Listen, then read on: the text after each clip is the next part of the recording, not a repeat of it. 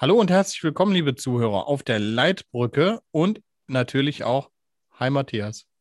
Hallo Volker, grüße dich. Na, geht's dir gut? Ja, ich kann mich nicht beklagen, alles gut. Ob, äh, obwohl es heute ein regnerischer Tag ist, machen wir die Sonne draus. Ja, morgen ist der 1. Mai. Also wir nehmen das ja heute auf und morgen ist ein Feiertag und wir müssen heute einkaufen gehen. Nur mal so, einfach so genau. reingequatscht. Ja, ich denke, alle müssen einkaufen gehen. Äh, das merkt man auch gleich in den Geschäften wahrscheinlich, dass alle einkaufen gehen.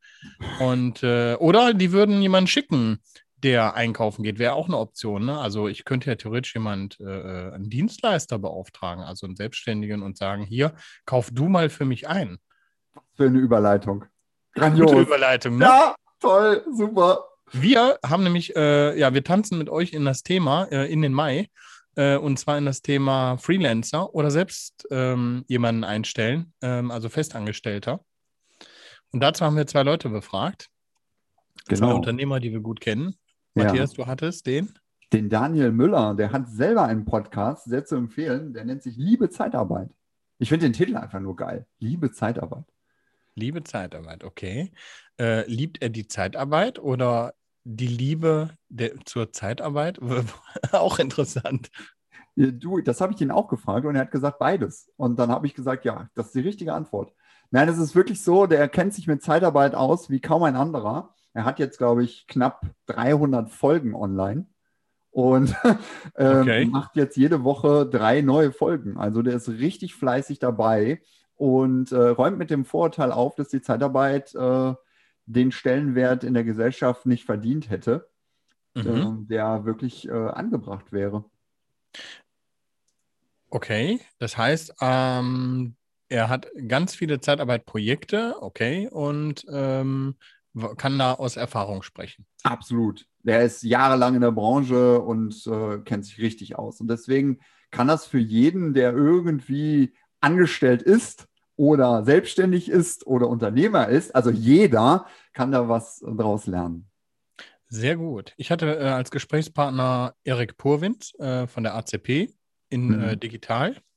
Und ähm, ja, Erik äh, und ich äh, kennen uns auch schon einige Jahre und er ähm, ist ähm, eher in der Richtung unterwegs, dass er sagt, hey, ähm, Zeitarbeit passt eigentlich gar nicht zum Unternehmen. War echt spannend, weil wir jetzt richtig klasse eine Gegenüberstellung haben. Also wirklich mhm. komplett zwei verschiedene Meinungen und warum, welche Beweggründe dazu führen, es entweder zu tun oder nicht zu tun. Das war eine richtig schöne, ähm, ja, ein richtig schöner Vergleich dieser beiden Situationen. Ja, und beides halt äh, wirkliche äh, Koryphäen oder Experten oder Branchenkenner. Der eine im Bereich IT, der wirklich auch in großen, großen, großen Unternehmen unter, äh, zu Hause ist. Und mhm. der andere, der halt diese großen, großen Unternehmen mit Mitarbeitern bestückt. Also von daher, äh, ich fand es ich fand's wirklich spannend, auch beides so zu hören und sich dann eine eigene Meinung zu bilden. Das ist ja, ich meine, Ziel und Zweck unseres äh, Podcasts, Perspektivenwechsel im Management. So, wenn man sich jetzt in dem einen oder anderen zu Hause äh, fühlt äh, und sicher fühlt, ich denke, durch unseren Podcast jetzt, gerade durch diese Folge, kann man sehr gut sich auf den Stuhl des anderen setzen und mal überlegen, okay, ich bin selber Anbieter einer, eines Unternehmens mit äh, Zeitarbeitkräften.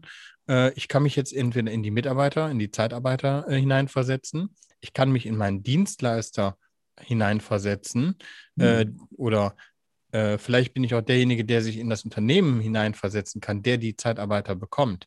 Also das war dieses Mal auch wieder ein richtig schöner äh, Schluss, äh, äh, beziehungsweise ja, eine Werkstatt für Erkenntnisse. Ja, und genau das wollen wir ja liefern. Hört euch auch alle Podcast-Folgen nochmal an. Ähm, da gibt es ähm, einfach Perspektivenwechsel zum Mitnehmen und das halt, ähm, ja, ich sag mal in 20 Minuten Takt, ne? Richtig. Wir wollen die Folgen auch gar nicht so lang halten. Habt ihr ja sicherlich auch gemerkt. Und ich denke, das äh, kann man gut zwischendurch verpacken. Ja, sollen wir starten? Ich glaube, ja, mehr können wir da gar nichts zu sagen, ne? Wir geben Gas. Einen wunderschönen Tanz in den Mai und vorher zuhören. Bis demnächst. Bis Tschüss. zur nächsten Folge.